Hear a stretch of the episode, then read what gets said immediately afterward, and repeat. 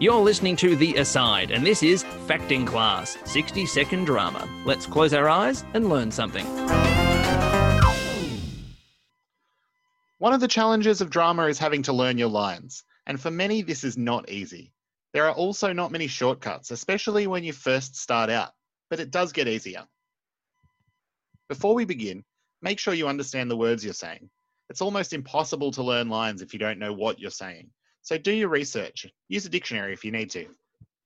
So, we're going to give you some tips to try out. We're starting with repetition. We're starting with repetition. We're starting with repetition. We're starting with repetition. What are we starting with?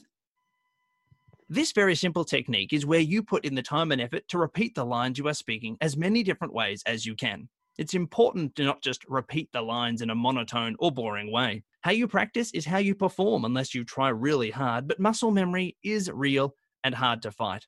So, when using repetition, remember to be walking around, moving your body, and using your voice to try lines in different ways. Take your part one line at a time. Try not to do big chunks. You want it short enough to be able to say without looking at the page. Try this one. I thought you were my friend. How many different ways are there to say that? Here's a question Why do you think learning lines gets easier the more you do it?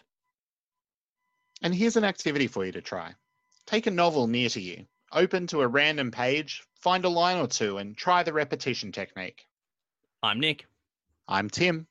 and that was Facting Class 60 second drama.